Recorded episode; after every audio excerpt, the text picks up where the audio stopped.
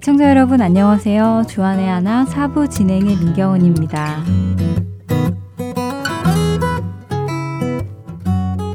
저는 현재 교회에서 키보드로 찬양팀을 섬기고 있는데요.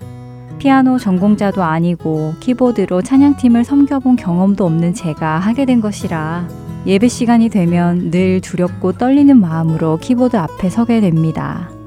저의 본 실력을 너무나 잘 알기 때문에 주님께 꼭 기도드리고 주님을 의지하며 예배를 드리게 되지요. 그런데 말이죠. 사람은 참 간사한 것 같습니다. 늘 벌벌 떨며 하나님의 은혜를 잊지 않으려고 노력하지만요. 어느 순간 하나님을 잊어버리고 저 자신을 의지하며 예배를 드리고 있는 모습을 스스로 볼 때가 있습니다. 저희 교회는 주일 아침에 두 번의 예배를 드립니다. 그 두 번의 예배 중 가장 실수 없이 예배를 드리는 때가 언제인 줄 아세요? 원래 연주회 같은 공연에서는 가장 마지막 공연이 긴장도 실수도 없는 최고의 공연이 되잖아요. 하지만 저는 반대였습니다. 가장 처음 드리는 예배 때에는 정말 큰 실수 없이 주님께 맡기고 의지한 채 예배를 드리게 되지요. 그런데 그렇게 예배를 드리고 나면 안도의 한숨과 함께 슬쩍 교만이 올라옵니다. 아, 실수 없이 했다 라면서 다음 예배 때는 첫 예배 때처럼 기도도 열심히 하지 않고 주님을 의지하는 마음이 작아집니다. 뭐 이렇게 치면 되겠지. 아까처럼 하면 되잖아. 라는 생각이 툭 들어옵니다. 그렇게 긴장 없이 두 번째 예배가 시작됩니다. 그러면 여지없이 실수가 생기지요. 첫 예배 때 실수 없었던 부분도 실수하게 되고 어느 순간 혼자만 다른 곳을 치고 있을 때도 있더라고요. 그렇게 예배가 끝나면 아, 주님, 오늘 제가 또 교만했군요. 주님을 의지하지 않은 죄를 저질렀습니다. 라면서 회개 기도를 합니다. 사람은 참 간사한 것 같지요. 처음에는 잘 못하니 주님을 찾고 의지하다가 어느 순간 익숙해지면 곧바로 하나님의 자리에 올라 앉으려 하는 모습. 찬양 한 곡 듣고 이야기 계속 나누겠습니다.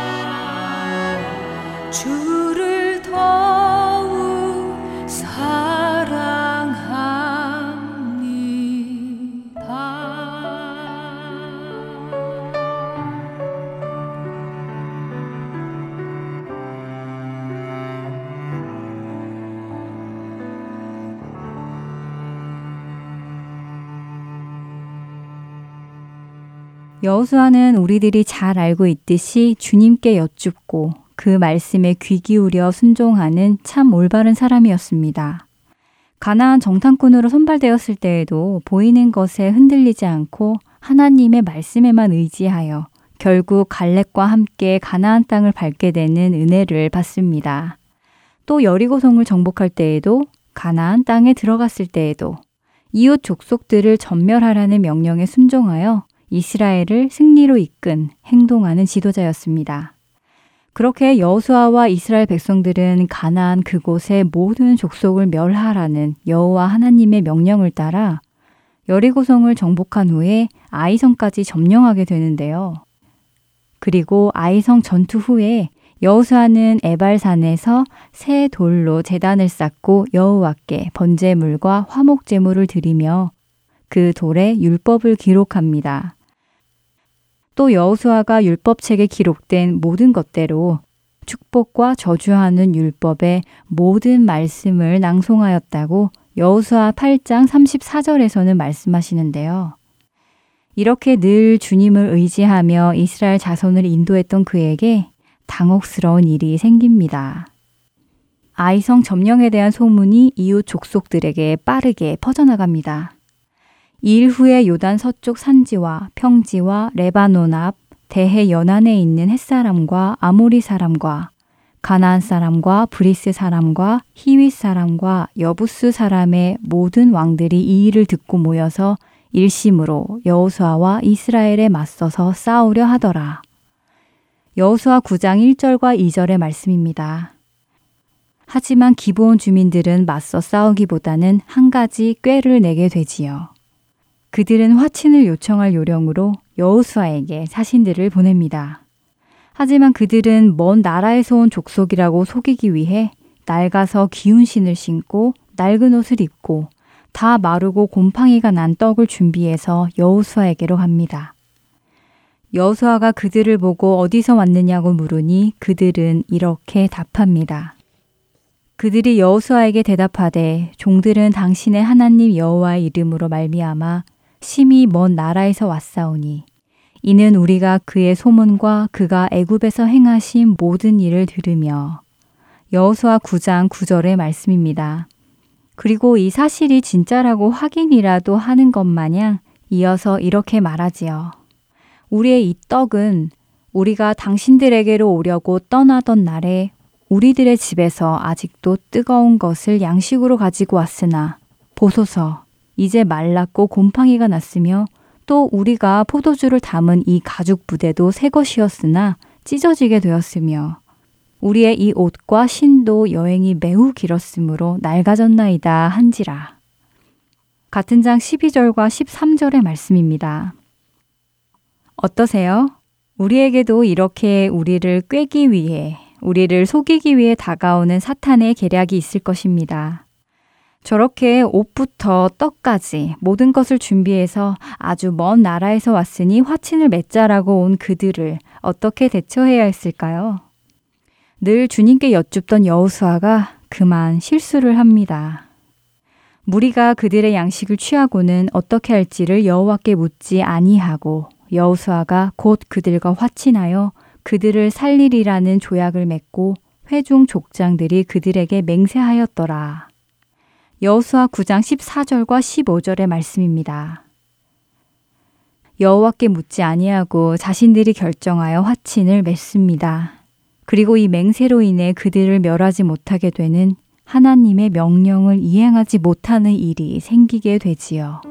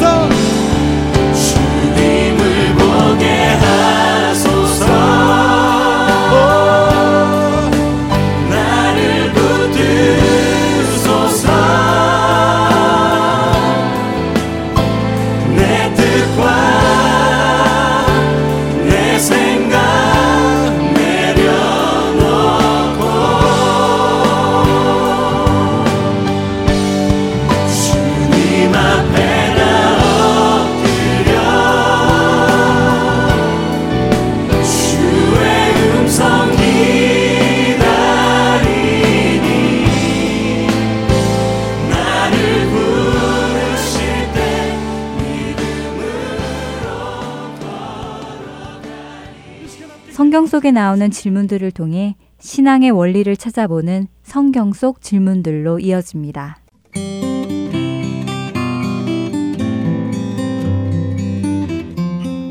애청자 여러분 안녕하세요. 성경 속 질문들 진행의 최소영입니다. 성경에는 하나님께서 어떤 사람을 택하여 부르시고 그에게 영적 사명을 주시는 내용들이 종종 나오지요. 그중 특별히 인상적이라고 생각되는 장면들이 있으신가요? 저도 여러 장면들이 떠오르는데요. 그중 하나님이 떨기나무 가운데서 모세에게 모세야, 모세야 하고 부르셨던 것이 기억에 남습니다. 그리고 또 기억에 남는 인상적인 장면은 기드온이 미디안 사람들에게 들키지 않으려고 포도주 틀에서 밀을 타작하고 있는데 하나님께서 그를 미디안 족속을 칠 큰 용사로 부르셨던 사사기의 장면입니다. 모세와 기드온의 이야기가 저 개인적으로 흥미로운 이유 중 하나는 그들이 하나님으로부터 부르심을 받는 그 상황에서 하나님께 즉시 네, 그러겠습니다. 하지 않고 이런저런 이유로 망설였다는 점입니다.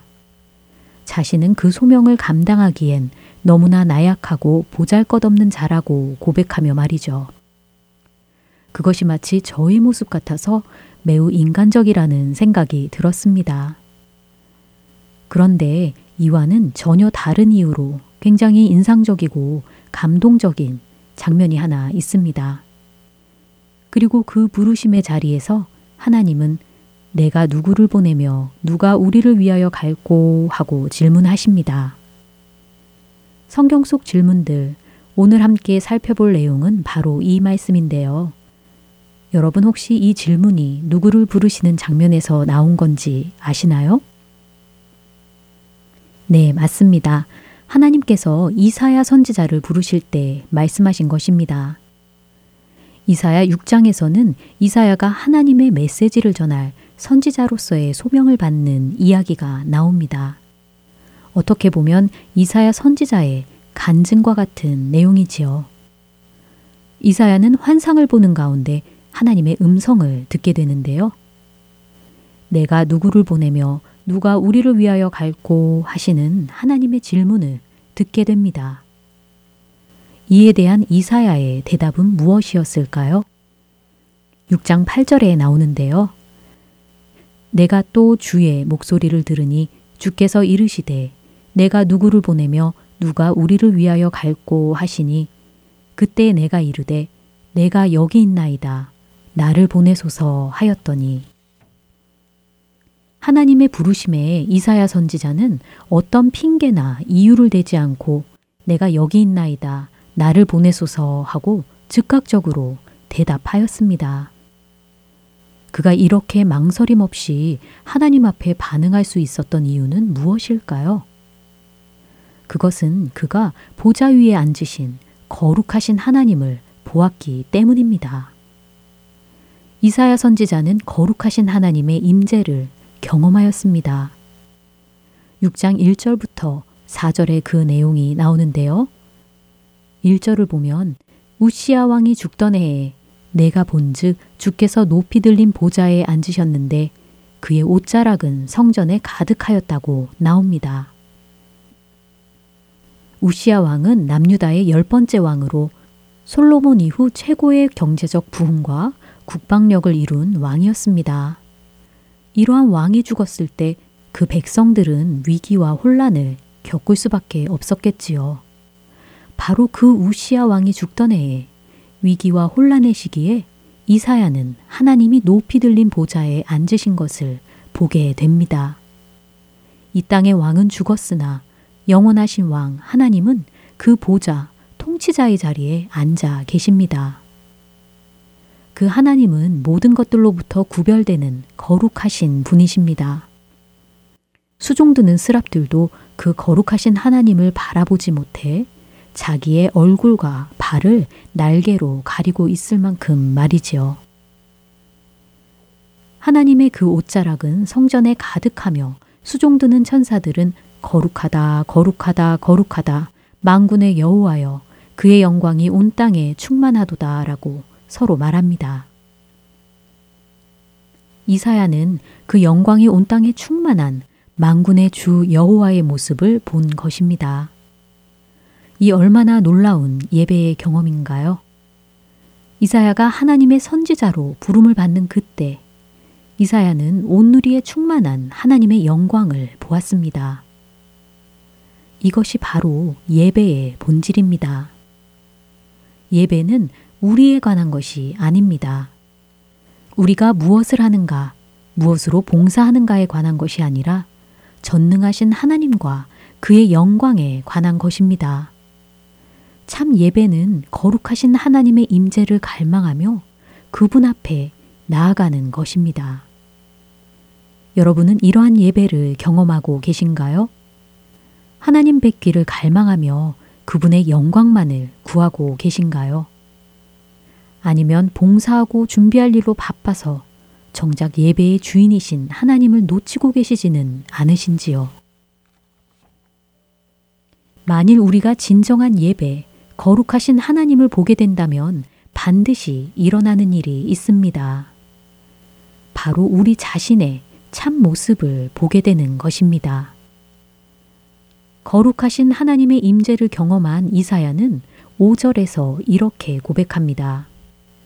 그때 내가 말하되 화로다 나여 망하게 되었도다. 나는 입술이 부정한 사람이요 나는 입술이 부정한 백성 중에 거주하면서 망군의 여호와이신 왕을 배었음이로다. 거룩하신 예수님을 본 요한 역시 예수님의 발 앞에 엎드려져 죽은 자 같이 되었다고 요한계시록 1장 17절이 말씀하십니다. 이렇듯 우리가 거룩하신 주님을 볼때 우리는 우리 자신이 죄인이며 얼마나 절망적인 상태에 있는가를 깨닫게 됩니다.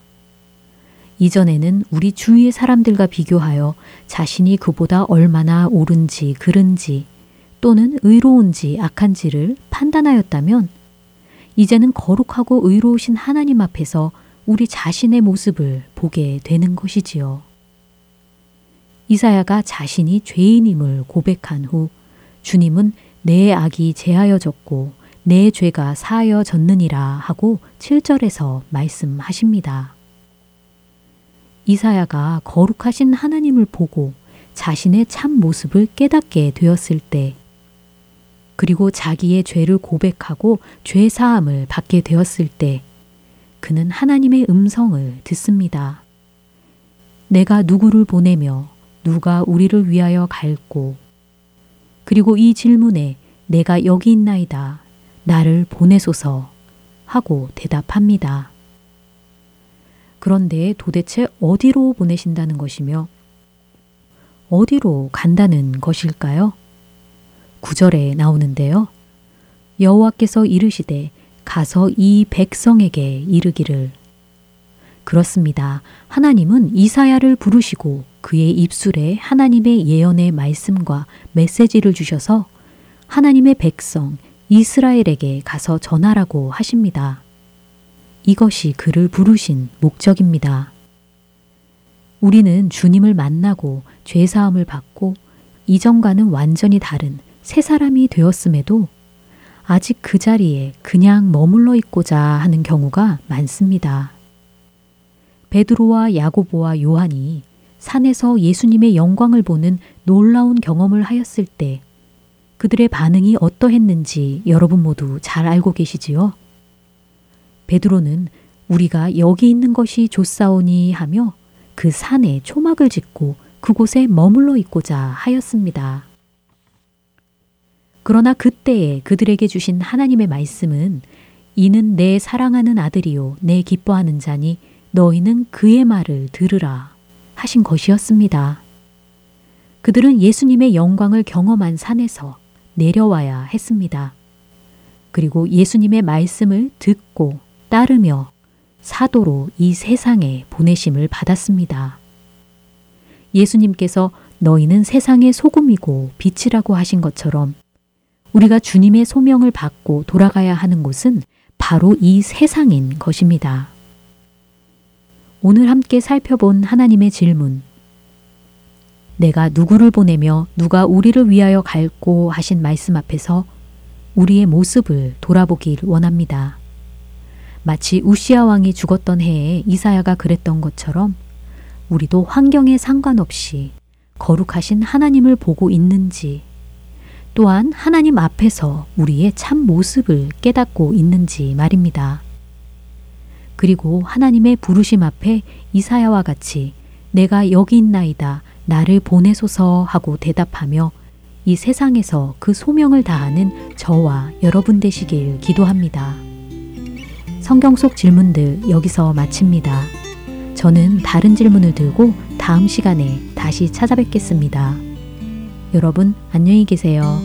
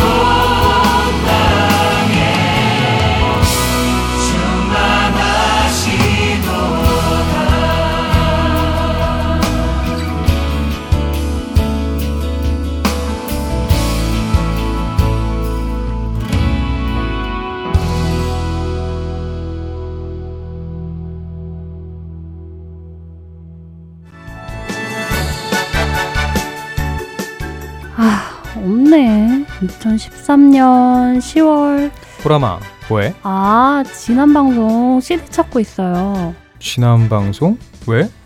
오빠도 알지? 최충이 칼럼 그 프로그램 너무 좋았는데 다시 듣고 싶은데 CD가 더 없어. 아, 그거 CD가 없어도 들을 수 있는 방법이 있긴 있는데 알려줘 말어. 아 진짜? 나도 알려줘요. 홈페이지에 들어가 보면 이미 프로그램별로 구분해서 올려놓았던데. 자, 여기 봐봐. 여기 다 있네. 자, 그럼 들어볼까?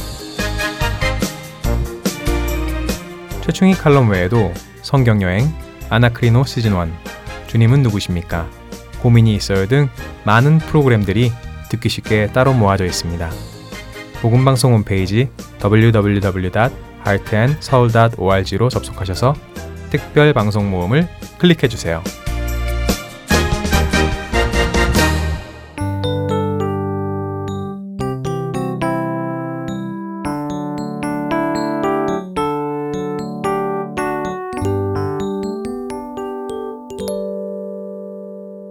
강의로 이어집니다. 서울 베이직교회 조정민 목사께서 구원이란 무엇인가 라는 주제로 강해해 주고 계십니다. 오늘은 그 두 번째 시간으로 부르심이라는 주제의 말씀 전해 주십니다. 은혜 시간 되시길 바랍니다. 베드로전서 2장 9절로 12절까지 말씀 같이 한 목소리로 읽겠습니다. 그러나 너희는 택하신 족속이요 왕 같은 제사장들이요 거룩한 나라요 그의 소유가 된 백성이니 이는 너희를 어두운 데서 불러내어 그의 기이한 빛에 들어가게 하신 이의 아름다운 덕을 선포하게 하려 하심이라. 너희가 전에는 백성이 아니더니 이제는 하나님의 백성이요 전에는 긍휼을 얻지 못하였더니 이제는 긍휼을 얻은 자니라. 사랑하는 자들아 거류민과 나그네 같은 너희를 권하노니 영혼을 거슬러 싸우는 육체의 정욕을 제어하라. 너희가 이방인 중에서 행실을 선하게 가져 너희를 악행한다고 비방하는 자들로 하여금 너희 선한 일을 보고 오시는 날에 하나님께 영광을 돌리게 하려 함이라. 아멘. 하나님 아버지 저희들이 구원받은 백성이기에 함께 모여 예배의 자리로 나아갑니다. 구원에 관한 말씀을 나눌 때 구원에 대한 감동이 새로워지게 하시고 구원받은 자로 살아가고자 하는 분명한 결단이 있게 하여 주옵소서. 예수님 이름으로 기도합니다. 아멘. 구원에 관한 말씀을 함께 나눌 때 여러분들에게 구원에 대한 분명한 믿음이 자라기를 축복합니다. 우리가 뭘 받았는지 모르면은 그야말로 받은 사람이나 안 받은 사람이나 차이가 없이 사는 것이죠. 우리가 받은 것의 가치를 모른다면 그걸 안 받은 사람이나 별 다름없이 살게 된다는 뜻이죠. 구원은 지난주에 우리가 살펴보았듯 창세 전부터 우리에게 주어진 것입니다. 이 땅에 우리가 이렇게 쓰고 있는 물건 하나조차도 형상이 드러나기 위해서는 내 눈앞에 그 모습을 갖추기 전에 이미 누군가의 머릿속에, 마음속에, 계획 속에 그것이 존재했다는 것. 그걸 우리가 기억을 한다면 물건과 다른 이 섬세한 생명,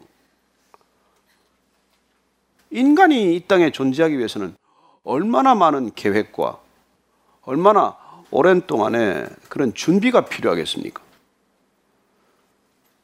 아이폰 하나 만들래도 그렇게 오랫동안 디자인하고 그리고 수많은 하청업체들에게 그걸 만들기 위한 그런 과정들이 필요할진데 이 지구를 하나 존재케 하고 이 지구상에 생명이 하나 존재케 하고 인간이 이 땅에 살기 위해서는 얼마나 많은 계획이 있어야 되겠냐는 것이죠. 예, 그렇습니다. 구원이란 우리가 미처 생각하기 전에 우리의 자격과 조건과 우리의 노력과 아무 상관없이 하나님께서 주시기로 작정한 것이라는 거예요. 이게 우리가 분명치 않으면 자꾸 우리 자신을 드러내게 되고 우리 자신과 구원과의 조건을 따져보게 되고 누군가의 구원에 대해서 우리는 자꾸 판단하게 되고 그리고 때로는 비교하고 때로는 시리에 빠지고 그런 어이없는 삶의 요동을 경험하게 되는 것이죠. 오늘 우리가 읽은 이 베드로 전서 말씀은 구원에 관한 내용을 담고 있어요. 고난받는 백성들에게 구원의 분명한 의미를 알려주고 그리고 고난 가운데서도 소망을 잃지 않고 그 구원을 분명히 지키고 누려내게 하고자 하는 의도가 담긴 그런 편지예요. 도대체 하나님께서는 어떻게 사람을 택하시고 또 구원을 이루어 가기 위해서 누구를 먼저 부르셨냐라는 것을 우리는 창세기 말씀을 통해서 기억합니다. 하나님께서는 구원의 이 놀라운 섭리를 이루어 가시기 위해서 한 사람을 부르셨어요. 아브라함을 부르셨습니다. 아브라함을 부르셔서 그는 갈 바를 알지 못하고 그 길을 떠났다고 기록합니다. 우리가 히브리스 말씀을 한번 찾아볼까요? 히브리스 말씀 8장 11장 말씀 한번 찾아볼게요. 11장 말씀. 8절 다 같이 한번 읽습니다. 믿음으로 아브라함은 부르심을 받았을 때 순종하여 장래 유업으로 받을 땅에 나아갈 새 갈 바를 알지 못하고 나아갔으며 그렇습니다. 믿음으로 아브라함은 부르심을 받았다라고 되어 있습니다. 부르심을 어떻게 받습니까? 두 손으로 받습니까? 아니면은 뭐 물건을 통해서 받습니까? 부르심이란 하나님의 콜링이란 우리가 믿음으로 받는다는 거예요. 그래서 우리가 갈 바를 모르고 어디로 가야 하는지를 모르지만은 믿음으로 아 하나님이 우리를 부르셨구나. 하나님 분명한 부르심의 음성을 우리가 듣게 된다는 거예요. 저는 여러분들이 하나님의 음성을 듣고 부르심에 순종하여 믿음으로 이 자리에 나오셨다고 믿습니다. 그냥 오지 않았어요. 여러분들은 부르심에 따라온 것입니다. 여러분들 부르는 사람들이 또 있었겠죠. 어쩌면 오늘 뭐 날씨가 좋으니까 산행을 하자, 낚시를 가자, 골프장에 가자 이런 부르심이 있을 수 있습니다. 그러나 그런 부름에 여러분들이 응답하지 않고 이 자리에 오신 것은 하나님께서 여러분을 부르셨기 때문이에요. 그래서 이 자리가 다른 자리와 구별되는 자리가 되기를 바랍니다. 그냥 뭐 불러주는 사람이 없어서 왔다.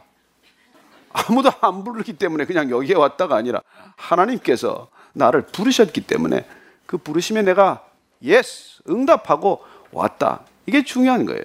그렇지 이 부르심이 분명치 않으면 가다가 늘 흔들립니다. 그래서 사람에게 자꾸 의지하게 돼요. 저 사람이 나를 왜 안 부르나? 그래서 그냥 사람의 부름에 그렇게 목이 말라요. 특히 나이 들면 더 합니다. 무슨 나이 들면 seven up인가? 그렇게 잘 살아가는 뭐가 있대요? 뭐 clean up 하라, 무슨 뭐 pay up 하라. 불러주기만 하면 나타나라. 그래, 하나님께서 우리를 부르셨다. 이게 구원이에요. 하나님의 부르심, 이게 구원이란 말이에요. 하나님 편에서 보면 구원이란 부르심이고 인간 편에서 보면 구원이란 부르심에 응답하는 거예요. 그래서 인간의 역사는 이 부르심과 응답의 스토리들입니다. 역사학자 아놀드 토인비는 challenge and response 도전과 응전의 역사다. 인간의 history라는 그런 것이다라고 이해를 했지만 우리가 믿음의 관점에서 보면 성경의 관점에서 보면 하나님이 끝없이 부르시고 그 끝없는 부르심에 우리가 응답하였다. 이게 구원의 히스토리가 되는 것이죠. 그래서 하나님께서는 끊임없이 사람을 부르십니다. 저와 여러분을 끊임없이 부르세요. 그러면 아브라함을 처음 부르신 걸까요? 아니요. 우리는 성경 창세기에서 더 일찍 하나님께서 부르시기 시작했다는 것을 발견해야 합니다. 아담부터 부르신 거예요. 아담이 죄를 지었어요. 나도 하나님처럼 한번 되어보자. 나도 선악을 좀 알아보자. 그래서 하와와 함께 그 과실의 열매를 먹었을진데 웬걸 하나님을 알기는 커녕 하나님처럼 되기는 커녕 두려운 마음이 생겼고 수치스러워하는 마음이 생겼어요. 왜 이렇게 벌거벗었지? 그래서 나무 잎으로 옷을 만들어 입고 그리고는 두려워 숨었을 때 하나님께서 부르십니다. 아담아, 내가 어디 있느냐? 하나님이 뭐 어디 있는지 몰라서 부르신 걸까요? 무엇 때문에 지금 저러고 있는지 하나님 모르시겠어요? 그렇다면 하나님께서 왜 아담아 이렇게 부르시냐는 거예요. 하나님께서 지금 문제가 생긴 아담을 벌을 주든지 아니면 고쳐놓든지 회복해야 하든지 무슨 대책이 있기 때문에 부르셨다는 거예요. 하나님은 아무 생각 없이 아무 대책 없이 부르는 분이 아니에요. 하나님이 부르셨다는 것은 내가 나를 알고 있는 것보다도 하나님 그분께서 나를 더 잘 아시는 분이고 내가 나를 핸들링하고 내가 나를 컨트롤하는 것보다 하나님께서 나를 완벽하게 나를 인도하실 수 있기 때문에 부르셨다는 거예요. 그래서 그 부르심에 순종하는 것이 구원이에요. 우리는 그러나 내가 하는 일이 중요해서 부르는 게 잘 안 들려요. 내가 하는 일이 너무 중요하고 내가 하는 일이 너무 바빠서 그게 잘 안 들리는 거예요. 그래서 우리는 뭐 TV를 보다가 누가 부르면 짜증을 내는 것이죠. 특히 뭐 24hours 이런 거 보고 뭐 잭 바워가 나오면은 그냥 그때 누가 전화 오면 전화도 안 받고 그냥 왜 불러 지금 다 볼 때까지 기다려라 그러는 것이죠. 그리고 내가 드라마에 빠져 있다라는 걸 우리가 모르면 내가 그렇게 부르는 게 소중하게 들리지 않아요. 사랑하는 자녀가 부르고 사랑하는 배우자가 불러도 그냥 무시해 버리는 것이죠. 마찬가지예요. 하나님이 부르셔도 하나님의 음성, 하나님의 부르심이 어떤 것인지를 모르기 때문에 그냥 무시해 버리는 거예요. 그걸 귀담아 듣지 않고 흘려버리는 것입니다. 마치 게임에 빠진 아이처럼 게임에 몰두하면 그 뭐 특별히 헤드셋까지 끼고 하는데 누가 부른들 알겠어요. 그러나 게임방에 빠져 있으면 부모가 가서 꼭 불러내려고 찾아갑니다. 그리고 노름방에 빠져 있으면 아내가 찾아와서 남편 좀 나오라고 불러내는 거예요. 그 노름, 노름방 안에 들어가면 담배 연기가 촉하고 그냥 밤이 새도록 허리가 무너지도록 앉아서 이러고 이렇게. 뭐예요, 그 원숭이가 그림 보는 것도 아니고. 제가 끊고 나서 그 얘기지만은 사실 뭐. 이 고스톱이라는 게 나중에 끊고 보니까 그게 꼭 애들 그림 맞추기더라고요. 같은 그림만 나오면 그냥 그걸 때리고 때리고 팔이 아플 때까지 그 같은 그림을 맞추는 그런 유치한 걸 그게 좋아가지고 말이죠. 누가 불러도 부르는 줄을 아나 나오라면 나오라는 줄을 아나 그냥 그게 그냥 몰입하는 거예요. 그리고 그러나 사랑하는 사람은 거기서 나오라고 얘기하는 거예요. 나오라고 얘기하는 거예요. 그래서 구원이란 그런 부르심에 응답하는 것이 바로 구원이라는 것입니다. 오늘 베드로전서의 이 2장 9절 말씀은 그 부르심의 분명한 목적을 우리에게 깨닫게 해주세요. 한 번 더 읽겠습니다. 2장 9절 말씀. 그러나 너희는 택한 제사장들이요 거룩한 나라요 어두운 데서 불러내어 그의 귀한 빛에 들어가게 이 아름다운 덕을 선포하게 하려 하심이라 왜 부르셨냐 왜 부르셨냐는 거예요 근데 보니까 하나님께서 우리를 먼저 택하셨기 때문에 부르신다는 거예요. 하나님이 먼저 우리를 택하셨다. 이게 구원의 시작 아닙니까? 구원은 나로부터 시작된 일이 아니에요. 하나님으로부터 시작된 것인데 하나님께서 먼저 선택하셨다는 것입니다. 뭘로 선택하셨죠? 왕 같은 제사장으로 선택하셨습니다. 여러분 하나님께서 여러분을 택하셨다는 것 그리고 부르시는 까닭은 왕 같은 제사장인데 신하처럼 살기 때문에 제사장으로 세워놓았는데 완전히 제사를 모르는 사람처럼 살아가기 때문에 부르신다는 거예요. 그리고 하나님의 소유가 된 백성인데 하나님의 소유 나는 하나님의 것이 아니다. 나하고 하나님 상관없다. 나 좀 제발 내 멋대로 살게 좀 내버려 두라. 그러고는 어둠 속으로 달려가기 때문에 하나님께서 부르시는 까닭은 우리가 있는 어둠에서 불러내셔서 기이한 빛으로 이끌어내시기 위함이라고 말씀해 주시는 것입니다. 여러분들은 지금 이 자리에 나와 있는 게 빛 가운데로 걸어 나왔다는 것을 기억하십시오. 이전에는 어둠이었어요. 어둡기 때문에 싸웠어요. 어둡기 때문에 다툰 것이라고요. 잘 몰라서 다툰 거예요. 알면 여러분 다투지 않습니다. 애들이 왜 싸웁니까? 몰라서 싸우는 것이죠. 자기만 아니까 싸우는 것이죠. 한정된 지식 때문에 싸우는 것이죠. 알면 싸우지 않아요. 다 알면 내 손에 못을 박는 군인들을 위해서도 저들이 뭘 하는지 모르기 때문에 하나님 아버지 용서해 주십시오. 그렇게 기도하게 된다는 거예요. 그래서 기이한 빛으로 이 인도 받아서 나오는 게 너무나 중요해요. 눈을 환히 뜨면 여러분 밝은 곳으로 나오면 어둠의 일들에 더 이상 집착하지 않는다는 말이죠. 여러분 시궁창 같은 곳에 빠져 있는 건데 거기가 뭐가 좋다고 다시 돌아가겠어요?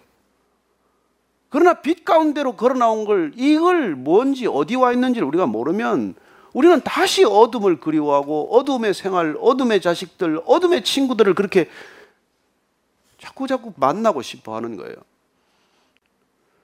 그래서 이 어둠에서 귀한 빛으로 불러내신 주님을 따라가야지, 하나님을 따라가야지, 자꾸 여러분을 어두움 가운데로 불러내고자 하는 친구들, 사람들을 자꾸 따라가서는 안 된다는 거예요. 여러분, 이 사람들 자꾸 부르는데 쫓아다니는 거 너무 즐겨하지 마십시오. 뭐 하자, 이거 하자, 저거 먹자, 이거 뭐 여기 가자, 저기 가자, 쇼핑 가자. 그거 자꾸 따라다니는 게 그게 좋은 부르심이 아니잖아요. 혼자 돈 쓰기 심심하고 혼자 뭐 하기 재미없다고 같이 놀자는 건데 놀아주는 것도 한계가 있지.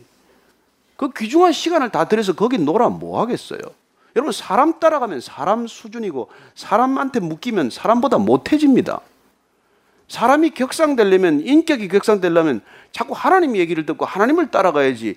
자꾸 사람 그리워하고 사람한테 자꾸 시간 내면 별로 그렇게 선하지 못해요. 그래서 하나님께서 부르시는 이 부르심의 음성을 말씀을 통해 듣고자 하기 때문에 우리가 어떤 일이 있어도 아침부터 말씀 보고자 하고 종일 틈을 내서 말씀 보고자 하고 그 말씀 기억하고자 하는 것이지 안 그러면 끊임없이 사람의 생각, 사람의 소리, 사람의 판단, 사람의 비난, 사람의 비평 그런 것들에 하루 종일 묶여 사는 삶이 돼서 인간 수준 이하거나 정말 짐승보다 못한 수준으로 떨어지게 된다고요. 그래서 하나님께서는 끊임없이 우리를 하나님의 모양과 형상대로 지은 인간이 하나님의 모양과 그 형상을 회복토록 하기 위해서 부르신다는 거예요. 그게 부르심의 목적이고 부르심의 소명이에요. 뭘 우리를 대단한 존재로 만들고 우리에게 뭐 이 모든 것을 다 내게로 주겠노라니 그러니까 주는 것에 너무 관심이 많아요. 그러나 여러분 우리가 그걸 다스릴 능력이 없으면 주는 게 재앙입니다. 우리가 어둠 가운데서는 아무것도 많이 받아봐야 그거 다 가져봐야 재앙이에요, 재앙. 빛 가운데서 환한 이런 곳에서 여러분 그걸 받은 걸 분별할 수 있어야 그것도 축복이지. 어둠 속에 있으면 아무 소용 없어요. 그래서 우리는 하나님께서 우리를 부르실 때는 나의 길로 부르는 거예요. 이사야서 55장 9절 말씀을 보면은 나의 길은 너의 길과 다르다고 말씀하세요. 하나님의 길은 사람의 길보다 높고 하나님의 생각은 사람의 생각보다 높다고 말씀하시는 하나님을 듣습니다. 그래서 우리하고 하나님 생각하고는 자꾸 부딪히게 되어 있어요. 인간의 길과 사람의 길과는 자꾸 엇갈리게 되어 있어요. 그럴 때 믿음이 있으면 내 길이 틀렸다, 내 생각이 틀렸다, 나를 내려놓게 돼요. 그렇지 않으면 끊임없이 나를 기준으로 삼는 삶이 계속이 되기 때문에 믿음을 아무리 가져도 그 삶이 달라지지 않아요. 내 수준에 머물러 있는 거예요. 그래서 여러분들이 신앙생활을 아무리 하면서도 사람을 자꾸 더 만나기를 원하면 교회를 다녀도 누가 왔나 두리번 두리번 거린 사람이 있고 그저 저 사람 왜 또 나타났나 어, 왔으면 왔지 왜요? 그걸 자꾸 신경 쓰고 어우 저 사람이 여기 나오네 곁에 한번 앉아볼까?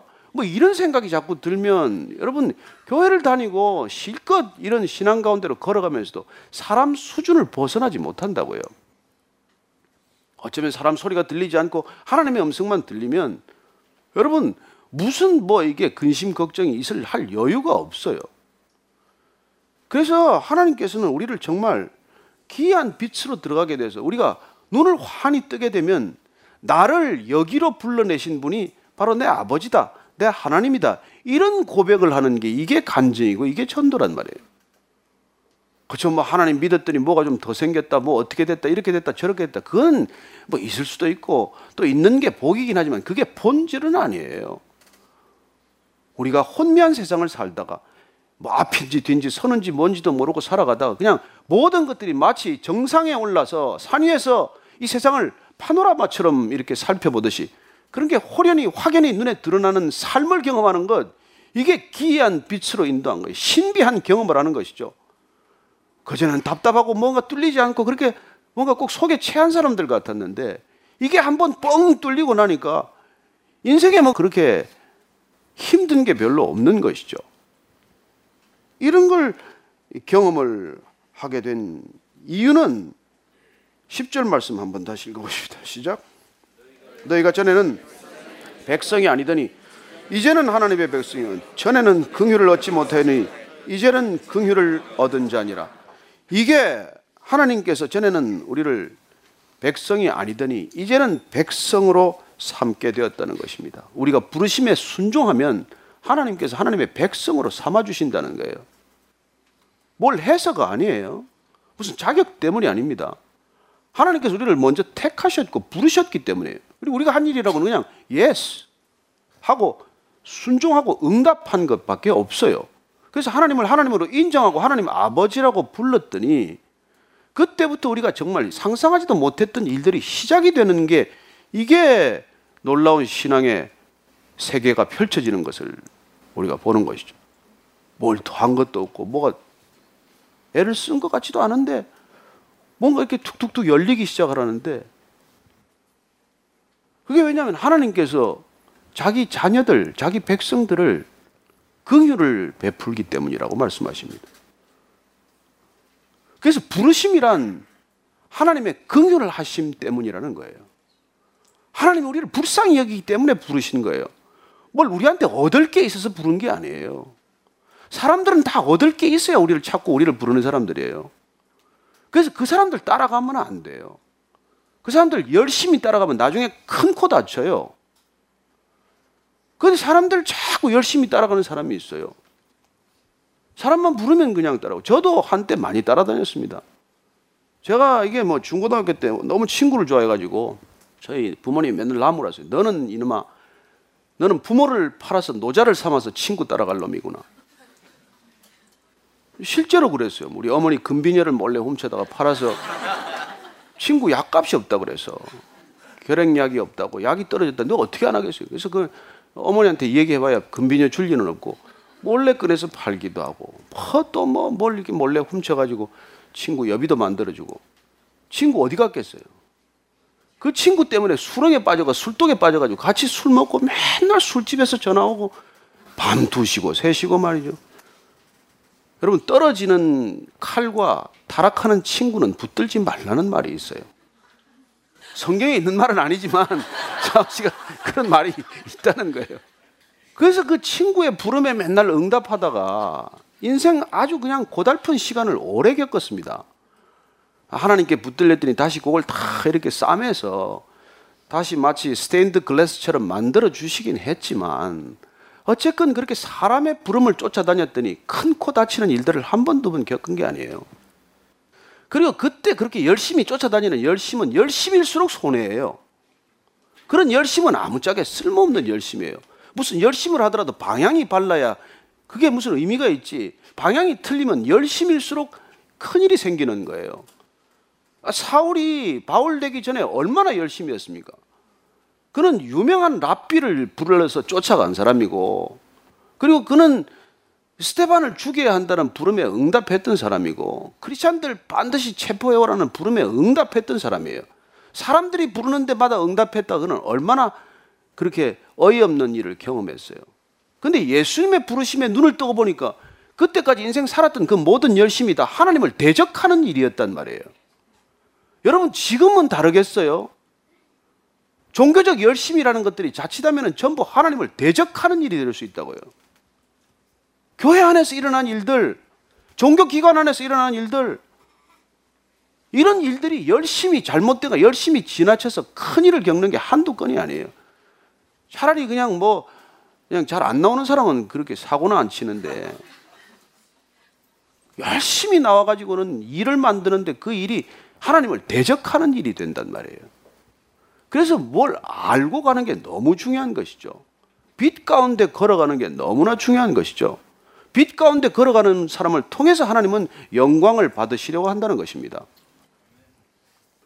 그래서 우리가 하나님께서 이렇게 부르심을 듣고 우리가 예스만 하면 하나님께서 우리에게 불쌍히 여겨주시고 긍휼을 베푸기 시작하는데 그렇게 하나님의 불쌍함을 받는 존재가 되는 것 그게 우리 신앙의 전부예요. 하나님한테 뭘 자꾸 하려고 하면은 이게 여러분 그게 인위적이 되어서 그게 위선적이 되는 지름길이에요. 뭘 자꾸 하겠다는 거예요. 여러분 하나님을 우리가 그냥 우리에게 긍휼을 베푸시면 감사가 흘러 넘쳐서 그냥 졸졸졸 샘물 흐르듯이 그냥 흘러가는 것이지 막 야단스럽지 않아요. 그래서 이걸 우리 깨달은 바울 선생이 로마서 8장 30절 말씀 한번 보십시오. 로마서 8장 30절.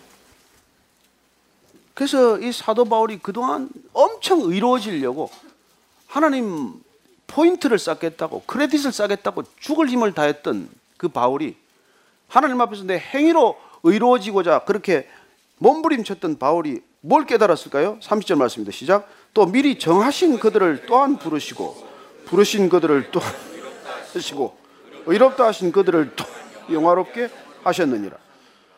미리 정하신 그들을 또한 부르시고 택하신 그들을 부르셨고 부르신 그들을 또한 의롭다 하셨다. 여러분 하나님이 부르셨을 때 그냥 응답하는 게 의로워지는 지름길이에요. 하나님 부르셨을 때 너 거절하고 하나님하고 대문대문 볼일 없이 살아가는 사람이 불의한 사람이고 하나님이 부르셨을 때 그냥 예 하고 부름에 답하는 사람이 이게 의로움이래요. 의로움. 이게 성경적인 의로움이에요. 그 하나님 앞에서 우리가 마일리지 쌓을 게 없다고요. 불러서 예 해놓고 뭘 더 우리가 내세울 게 있어요. 그래서 놀랍게도 하나님께서 부르심을 우리가 받고 예, 그 부르심에 순종했더니 하나님께서는 우리를 의롭게 만드는데 그리고 영광스럽게 해줄 것인데 이게 세상 속에서는 어떻게 드러나느냐는 것이에요. 우리가 하나님의 부르심을 받았더니 어떤 존재가 되었냐는 거예요. 그게 11절 말씀이에요. 한번 11절 말씀 같이 보십시다. 사랑하는 자들아 거류민과 나그네 같은 너희를 권하노니 영혼을 거슬러 싸우는 육체의 정욕을 제어하라. 하나님의 부르심을 받아서 사랑받는 자가 되었더니 거류민과 나그네 같이 되는 거예요. 여러분 하나님이 불러서 하나님 따라갔더니 alien과 stranger, foreigner, traveler 이런 존재가 된다는 거예요. 하나님이 일껏 불러서 하나님 부르심에 응답했더니 우리는 여기 사는 사람들하고 다른 존재가 된 거예요. 그래서 우리는 한국 땅에 살지만 외국인처럼 살게 돼요. 내 고향에 사는데 여행객처럼 사는 거예요. 나그네처럼 사는 거예요. 이게 여러분 구원받은 삶이에요. 이제 내 자녀가 되었기 때문에 무엇이든지 구하라. 그리하면 모든 것을 내게 주리라. 그래서 이 땅에 있는 걸 몽땅 다 주셔야 되지 않겠습니까, 주님? 아들답게 줘 보세요. 아들답게 손 째째하게 그렇게 하지 마시고 큰 손 좀 대 보세요. 이게 우리 기도 제목인데 하나님께서는 그게 아니라 너는 이제 외국인처럼 살게 돼. 이제 이 땅에서는 나그네처럼 살 거야. 여러분 나그네가 집을 많이 만듭니까? 대궐처럼 집을 짓겠어요? 차를 몇 대씩 두고 살겠습니까? 여러분 오래 여행하는 사람은 짐이 단촐하고 짐이 작아요. 외국인으로 사는 사람은 다시 본국에 돌아갈 걸 생각하면 집도 안 사고 그냥 전세 좀 살다 가는 거예요. 그래서 여기 주한 외국인들 되게 전세 살잖아요. 근데 이게 또 머리가 뛰어난 사람들은 투자를 탁 해서 또 이렇게 또 챙겨가는 사람도 있대요, 보니까. 예, 뛸만한 데 가가지고 뭐 하 하는 사람은 뭐였더? 외국 발령 받았어요? 그래요. 부르심이란 하나님이 우리를 부르셔서 그 부르심에 응답하면 이렇게 살아가는 존재가 된다는 거예요. 그래서 여러분 이 외국인처럼 살기 때문에 이 땅에 자유로운 거예요. 여행객처럼 살기 때문에 이 땅에 자유로운 것입니다. 여기 사람들한테 이렇게 목을 매지 않는다는 거예요. 그래서 사람한테 자유로워지는 것이죠. 여러분 이게 소중한 거예요. 이게 빛 가운데 걸어가는 거예요. 그래서 이 사람들의 기준이 내 삶을 지배하지 않아요. 이 사람들은 다 뇌물 받을 거예요. 이 사람들은 다 뒤에서 험담할 거예요. 그러나 그렇게 안 사는 거예요. 왜 난 외국인이니까. 어떤 때는 말도 못 알아들으니까. 제가 아는 분 한 분은 그렇게 앉아서 누가 이렇게 비난하면은 슬그머니 화장실에 가요. 안 듣고 싶으니까. 안 좋은 소리를 하면은. 진짜 참 지혜로운 사모님이죠. 뭐 제 안의 얘기가 아니고 하여튼 뭐 그런 그런 분이 계세요. 얘기만 하면 자리를 피해 버리는 것이죠. 그래요. 그런 그 행동을 하는 까닭은 나는 여기 속하지 않았기 때문에. 왜냐하면 그런 것들에 묶이고 싶지 않으니까. 그렇게 놀랍게 우리의 삶이 바뀌는 것이죠. 그렇게 되면 그렇게 살기 위해서는 또 그런 삶을 유지하고 지속하기 위해서는 영혼을 거슬러 싸우는 육체의 정욕을 제어하라는 거예요. 육신의 소욕과 우리 성령의 소욕이 늘 충돌하는 삶을 살게 됩니다. 그래서 구원받은 삶, 주님께서 부르심을 우리가 받은 삶은 날마다 이게 정말 내 안에서 투쟁하는 삶이 되는 것이죠. 사람들과 싸우는 삶이 아니라 내 안에 소욕과 싸우는 삶이 되는 거예요. 어떻게 하면 육신의 정욕을 내가 이길 것인가? 어떻게 하면 자연적인 이 탐욕을 내가 꺾을 것인가? 어떻게 하면 이렇게 불뚝불뚝 솟아오르는 이 성질 좀 하나 고칠 것인가? 이게 관심이란 말이에요. 그래서 내가 나도 모르게 점점 업그레이드 되어가는 삶이 되는 거예요. 그래서 구원받은 삶은 몰라보게 변해가는 삶입니다. 저는 여기 와서 이렇게 매주 보잖아요. 몇 달 지나면은 구원받은 사람이 어떻게 바뀌는지 깜짝깜짝 놀랄 사람들이 계세요. 왜냐하면 그분은 이미 주님의 부르심을 받았기 때문에 내 육체의 정욕을 이기고자 하는 말씀의 기준을 가졌다는 뜻이에요. 내 생각의 기준을 버리고 말씀의 기준을 가지고 살기 때문에 날마다 나를 억제하고 나를 쳐서 복종케 하는 삶이 시작이 되었다는 거예요. 그래요. 내 욕망대로 살지 않고 내 정욕대로 살지 않고 그리고 말씀의 기준대로 살아가는 이게 빛 가운데로 걸어가는 삶이죠. 아무도 아멘이 없지만. 그래요. 그래서 그렇게 될 때 우리는 하나님께서 어떻게 우리를 인도하시는지 한번 더 12절 말씀 한번 보십시다. 그렇게 될 때 너희가 이방인 중에서 행실을 선하게 가져 너희를 악행한다고 비방하는 자들로 하여금 너희 선한 일을 보고 오시는 날에 하나님께 영광을 돌리게 하려 함이라. 자, 그래서 이방인들 가운데서 이제는 전혀 외국인들 틈에 살기 때문에 그 이방인들 틈에서 우리의 선한 행실을 끝없이 우리가 지켜나갈 때 그럼에도 불구하고 우리는 오해를 받을 거예요. 그 사람들 우리한테 너가 여기 악행이라고 보내는 건 조금 더 의미가 너무 강하고 너 틀렸다. 내가 잘못됐다. 이런 비난과 지적을 얼마나 많이 받게 되는지 모른다는 뜻이에요. 그래서 여러분들 믿음대로 살면 자꾸 말이 많아요. 믿음대로 살면 뒷말이 생겨요. 손가락질 하는 사람도 있어요. 야, 좀 뭐 누구는 안 믿냐? 왜 꼭 그렇게 요란하게 믿냐? 뭐 이런 말을 듣는다든지 아니 뭐 다른 종교는 그렇게 배타적이지 않은데 왜 기독교는 그렇게 배타적이냐 뭐 이런 얘기를 듣는다든지 그 내 삶이 무슨 그렇게 덕이 된다고 진리라고 주장하냐 뭐 별의별 얘기가 다 들겠죠 그러나 그러나 우리가 계속해서 이 선한 일을 지속할 때 하나님께서 우리의 이 선한 일을 보고 결국은 사람들이 하나님을 알게 되고 하나님의 영광을 돌리게 되는 날이 온다는 거예요. 시간이 많이 걸려요. 금방 되지 않습니다. 여러분들이 하나님을 따르기 시작하면 그런 오해도 받고 비난도 받는데 때가 되면 여러분들의 삶을 통해서 하나님이 느껴지기 시작하고 보이고 들리고 시작해서 우리의 삶을 통해서 하나님이 드러난다는 거예요. 그게 부르신 목적이에요.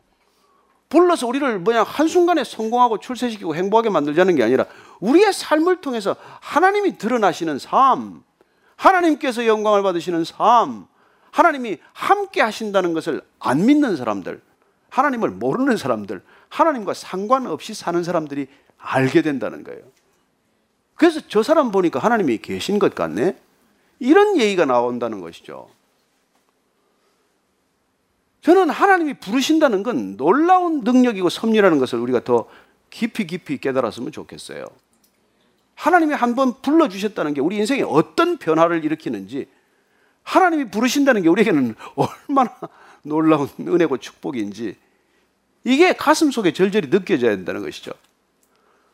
그래서 사람이 부르는 거 이게 그렇게 뭐 감동해서는 안 되는 거죠.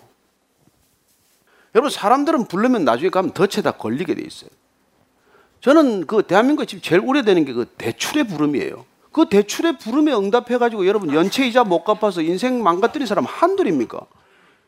근데 뭐 지난번에 조사를 보니까 대한민국이 가장 그렇게 무제한적으로 대출 광고를 한다네요. 그래서 초등학생들 어린애들이 그 대출의 부름을 다 외운다는 거예요. 아니 어려서부터 이렇게 해서 어떡하겠습니까? 성경적인 부르심, 하나님의 부르심, 말씀의 부르심은 우리가 모르고 세상이 부르는 그런 어이없는 부름에 우리가 늘 응답할 준비가 되어 있다는 거, 이 큰일이죠. 여러분, 대출은 큰일 나는 일이에요. 뭐 사업하는 사람들한테 이런 얘기 안 하면 안 들리겠지만 빚은 성경은 죄입니다, 죄. 그래서 교회가 빚지어서 짓는 거 아니에요. 뭐 은행에서 대출 받고 교회 지어놓고 그럼 다음 오는 사람들이 빚 갚아달라는 거예요? 대출은 그건 그렇게 함부로 받을 일이 아니라고요. 제가 우리 뭐 여기 저기 저 여기 전도사님하고 목사님 제가 불러놓고 물었어요. 대출 얼마 받았냐 그랬더니 다 신학교 다닐 때 빚을 내서 다 공부를 했더라고요. 학교에서 그렇게 하라고 그랬는데요. 아유, 그 신학교도 답답하죠. 여러분 빚에 한 번 묶이면은 그게 무슨 자유가 있어요? 일생 동안 무슨? 그래서 저는 정말 이 사회가 빚에 치닫는 이 사회 자체가 세상의 부름에 응답한 결과라는 거예요. 하나님의 부름에 응답하면은 없으면 없는 대로 사는 거고 적으면 적은 대로 사는 거고 그리고 정말 부족할 때 하나님의 은혜를 경험하는 삶이에요. 저는 신학교 다닐 때 4년 동안 한 푼 안 벌었지만 하나님께서 채워주는 걸 경험했어요. 하나님 정말 굶겨 죽이지 않으세요? 무슨 아들 삼아놓고 아들 굶겨 죽일 일이 있어요? 그래서 정말 우리가 그 부르심에 응답하는 삶이라는 게 정말 이 세상으로부터 점점 자유해지는 삶이어서 놀랍게도 이게 두렵거나 무섭지 않고 부럽지 않고 우리가 걸어가는 길 이 삶에 비추는 하나님의 영광이 그 놀라운 찬란한 빛이 우리의 존재를 바꾸었다. 이게 증거가 되어야 되는 것이고 그 증거가 다른 사람들에게 하나님이 살아계신 증거가 된다는 거예요. 그래서 구원이란 부르심이에요. 구원이란 부르심에 응답하는 사건이에요. 그냥 나는 내 했을 뿐입니다. 뭐 특별한 게 없어요. 그냥 자꾸 목사가 영접 기도하라 그래서 영접 기도한 것밖에 없어요. 그랬는데 놀랍게도 내 삶에 그런 변화가 일어났다는 거예요. 내가 의도한 변합니까? 내가 예상한 변합니까?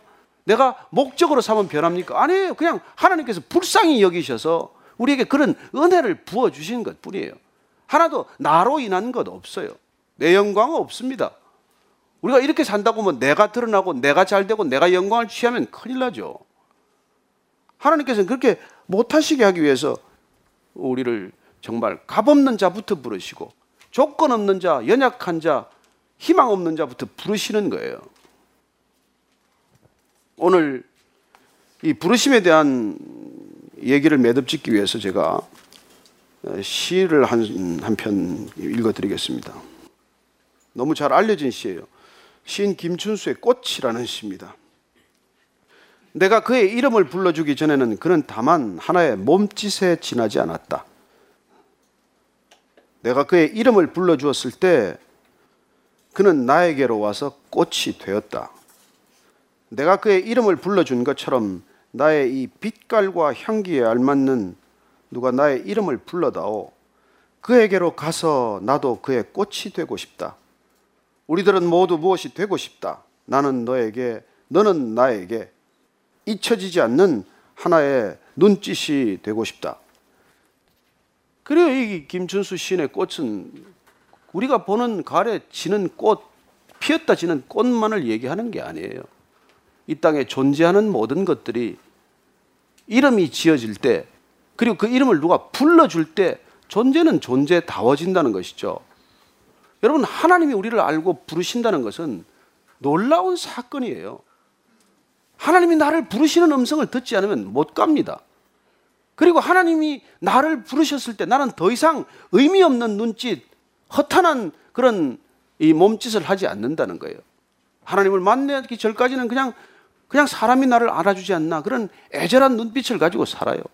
사람들마다 쳐다볼 때마다 저 사람이 나를 아나 모르나, 저 사람이 나를 알아주나 몰라주나, 저 사람이 나를 얼마나 알아주는 건가. 그런 눈짓 가지고 살지만, 그리고 온 몸에 우리가 뭐 치장하고 해봐야 뭐 이거 좀 알아달라는 거 아니에요. 브랜드를 입건 유사품을 입건 무슨 뭐 이름도 다 비슷비슷해가지고 모르겠어요. 뭔지. 그러나 하나님의 우리의 이름을 불러주시면 정민아 그렇게 한번 부르시면요 여러분 완전히 달라져요. 그래서 그 이름 부르는 걸 들을 때 우리는 비로소 우리의 모든 눈짓이 하나님의 사랑으로 가득 차게 될 것이고 우리의 모든 몸짓은 이제 사람에게 그렇게 인정받고자 하는 갈망과 갈구의 몸짓이 아니라 그냥 하나님의 사랑과 은혜를 흘려보내는 그런 놀라운 은혜의 몸짓이 될 것입니다. 한 주간의 삶도 그렇게 사십시오. 하나님의 이름을 나를 불러주셨다. 나는 더 이상 의미 없는 눈짓과 몸짓으로 살지 않겠다. 이제 하나님이 나와 함께 하시기 때문에 나의 모든 삶은 하나님 안에서 하나님의 은혜를 증거하는 삶이 될 것이다. 이게 우리 크리스천의 정체성이란 말이에요. 그래요. 부르심은 구원이고 구원이란 부르심에 응답하는 사건입니다. 저는 여러분들이 이미 그 부르심에 응답하셨다고 믿습니다. 더 이상 이 세상에 목마르지 않다고 믿습니다. 한 주간의 삶도 주님의 그 놀라운 은혜의 능력에 붙들린 삶이 되기를 축원합니다. 기도하실 때 하나님 제가 하나님의 부르심에 다시 한번 응답하게 해 주옵소서. 그 부르심이 귀에 뚜렷하게 들리게 해 주옵소서.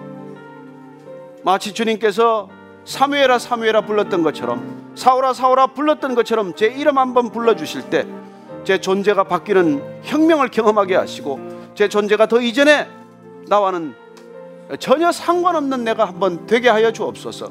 하나님 아버지 우리를 숫자로 기억하지 않고 우리를 무리로 기억하지 않고 우리 각자에게 이름을 주시고 그 이름을 불러 주신 것 감사합니다.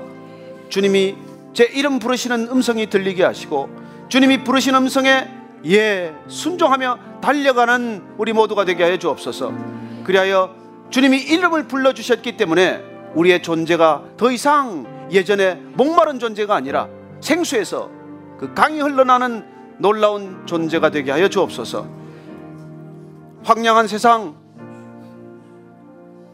생명을 잃어가는 이 세상 가운데 우리를 보내셨사오니 주님 우리가 걷는 곳마다 가는 곳마다 서는 곳마다 놀랍게도 주의 생명이 전해지게 하여 주옵소서. 우리를 부르셨을 때 우리의 구원이 완성된 줄로 믿습니다. 날마다 구원받은 자로 살게 하시고 날마다 구원을 이루며 살게 하시고 날마다 구원을 누리며 살게 하시고 놀랍게도 하나님께서 계시록을 통해 보여준 어린 양이 성전 되신 그곳에서 함께 찬양하고 예배드리는 환상을 잃지 않게 하여 주옵소서.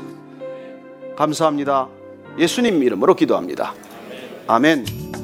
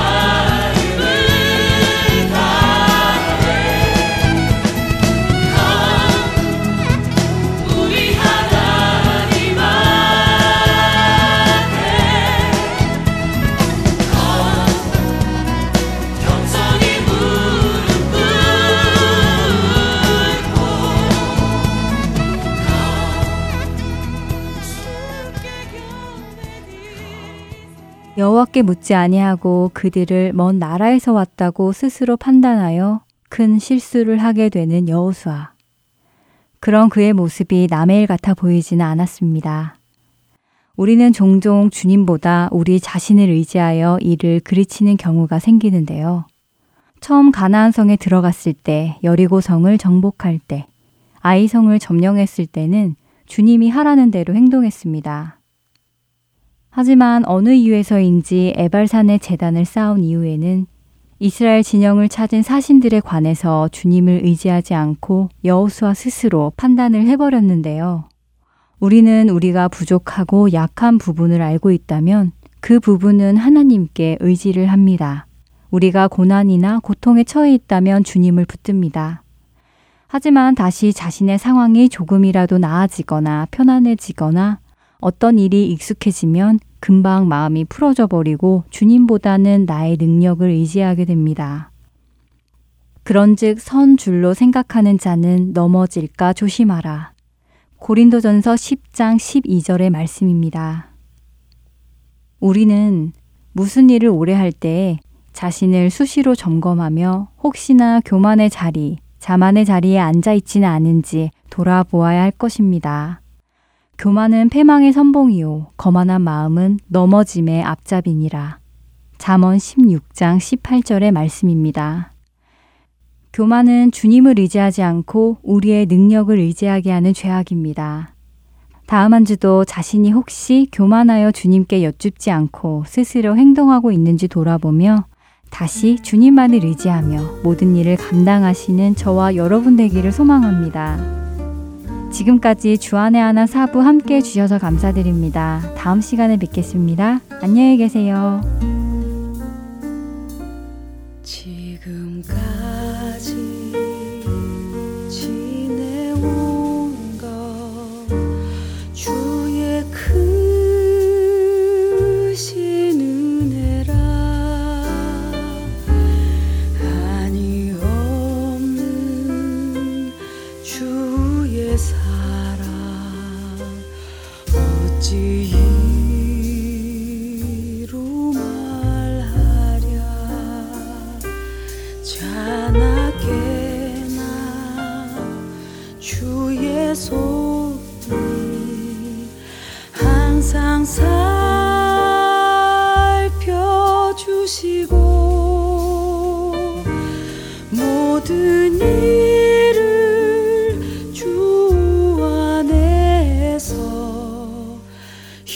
형통